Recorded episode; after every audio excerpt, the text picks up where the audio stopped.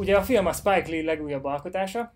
Egy fiktív történetről van szó, amely szerint négy háborús veterán visszatér Vietnámba, hogy az elhunyt ötödik bajtársuk, akit egyébként Chadwick Boseman alakít, maradványait hazaszállítsák, viszont ehelyett valójában arról van szó, hogy azután a ládányi aranytömb után áhítoznak, amit még a háborús megpróbáltatásaik során találtak és ástak el. Én úgy vagyok ezzel a filmmel, hogy voltak olyan dolgok, amik tetszettek benne, viszont voltak olyan dolgok, amik kevésbé. Szerintem túl hosszú volt. Ez a kettő és fél órás játékidő szerintem leredukálható lett volna kettő óra hosszára. Vagy legalábbis egy, ha nem is fél óra, de talán egy negyed órát ki lehetett volna szerintem vágni belőle, is nem sérült volna szerintem a filmnek az össz struktúrája, felépítettsége. Szerintem a színészek, a színészi alakítások azok rendben voltak, főleg ugye hát volt egy ilyen erőszakosabb figura, aki játékteret. Igen, tehát Delroy Lindo alakítása egy igazán erőteljes, elementáris alakítás. Szerintem egy jutalomjáték volt számára ennek a karakternek a megformálása, úgyhogy az nekem tetszett, tehát az ő karakter, illetve az ő színészi játéka az tetszett. Ugye a vietnámi háború, hát mégis meg annyi film,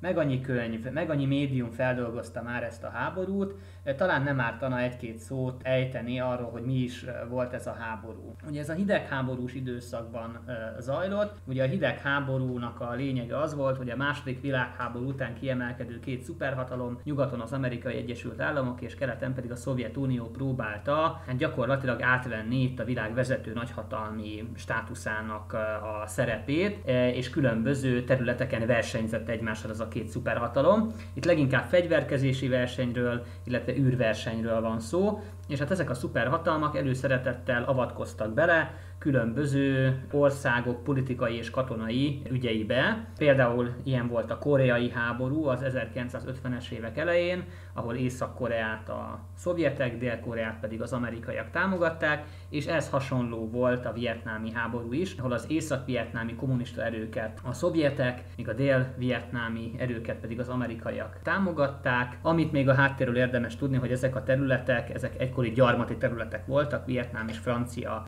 gyarmat volt, viszont a második világháború után jelentősen meggyengültek politikailag, nagyhatalmilag ezek a gyarmattartó hatalmak, és egykori gyarmataik függetlenné tudtak válni. Viszont eh, szinte azon nyomban ezen már említett két szuperhatalomnak a gazdasági, politikai függésébe is kerültek. Ugye rengeteg film feldolgozza itt a vietnámi háborút, ugye ez egybeesik Amerikában például a hippi mozgalommal, a hippi korszakkal, a nők egyenjogúságáért tett mozgalmakkal, ugye az afroamerikaiak, feketék egyenjogúságáért tett mozgalmakkal, Martin Luther Kingnek ugye, vagy Malcolm X-nek az időszaka ez. Tehát Amerikában ez egy nagyon jól, erősen, részletesen feldolgozott korszak. És ez, ez nagyjából így a 60-as, 70-es évek 60-as évek második fele, azt hiszem, és 70-es évek első fele, amikor Amerika részt vett ebben a konfliktusban. Talán az egyik legismertebb film ebből a korszakból, hát több is van, például a Szakasz, az Apokalipszis most, vagy a Forrest Gump című filmnek is egy nagyobb szerete a vietnámi háború feldolgozásáról szól, vagy a Született július 4-én például, ami így most eszembe jutott Tom Cruise-nak a főszereplésével. Úgyhogy ez egy egészen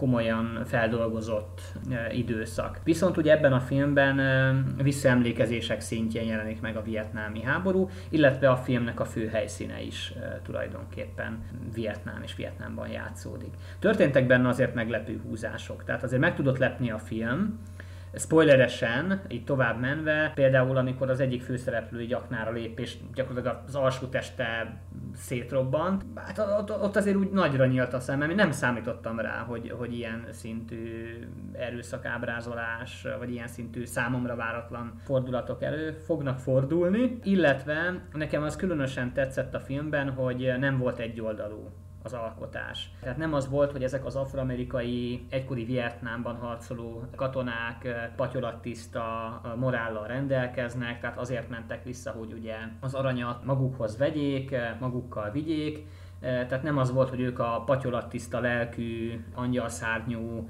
jótét lelkek, és közben ott vannak ugye a észak-vietnámiak, a Vietkong, ugye a visszaemlékezéses résznél. Például volt egy jelenet, ahol ugye rajta ütnek egy ilyen kis Vietkongos csoporton, ahol a felirat alapján ugye pont arról beszélgetnek, emlékeim nem csalnak, hogy valami verset írt az egyik vietnámi katona a barátnőjének, feleségének, tehát hogy ők is azért nem egy ilyen lelketlen, gonosz emberek voltak, hanem ők is katonák voltak, tehát hogy, hogy egyszerű katonák harcoltak mindkét oldalon, akik, akik parancsot teljesítettek. Tehát ebből a szempontból kifejezetten tetszett ez az aspektusa a filmnek, hogy nem volt egy oldalú. Egyetértek egyébként azzal, amit említettél, hogy a történet maga kicsit lassú folyású, és szerintem is kicsit túl hosszú lett emiatt a film. Tehát az, az a fél óra szerintem az, azt meg lehetett volna kicsit spórolni, Tetszett az, hogy váltogatják a különböző képarányokat, tehát a 4-3-as váltakozik az IMAX és a mozis akármilyen képarányokkal, uh-huh. tehát mhm. ezzel játszadozik a rendező is egyébként. A karaktereket és a történetet tekintve nekem kicsit inkoherens, tehát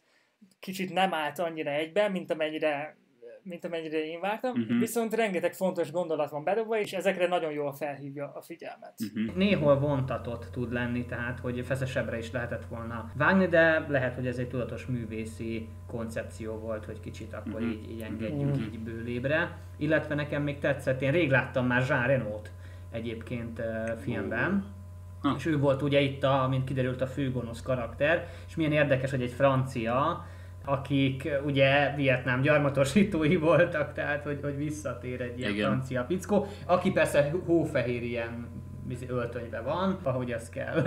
Na jó, de hát Jean Reno-ról tudjuk, hogy ő Godzilla-val is megküzdött annak Hát mindenkivel, idején, szóval hát ő jött, lát, visszamegy érted, ahova csak szeretne. Pontosan, pontosan. De egyébként érdekes lehetne összegyűjteni azokat a filmeket, ahol a főgonosz mindig ilyen hófehér öltönyben van, mert szerintem azért Máskor is előfordult már ez, hogy az ilyen főgonosz karakterek ilyen uh-huh, patyolattisztának vannak ábrázolva. Uh-huh, Úgyhogy meg hát mhm. tényleg volt benne néhány meglepő fordulat, számomra meglepő, meglepő fordulat, meg néhány helyen kifejezetten durva erőszak, erőszakot mutatott a film, tehát nem feltétlenül uh-huh. számítottam rá.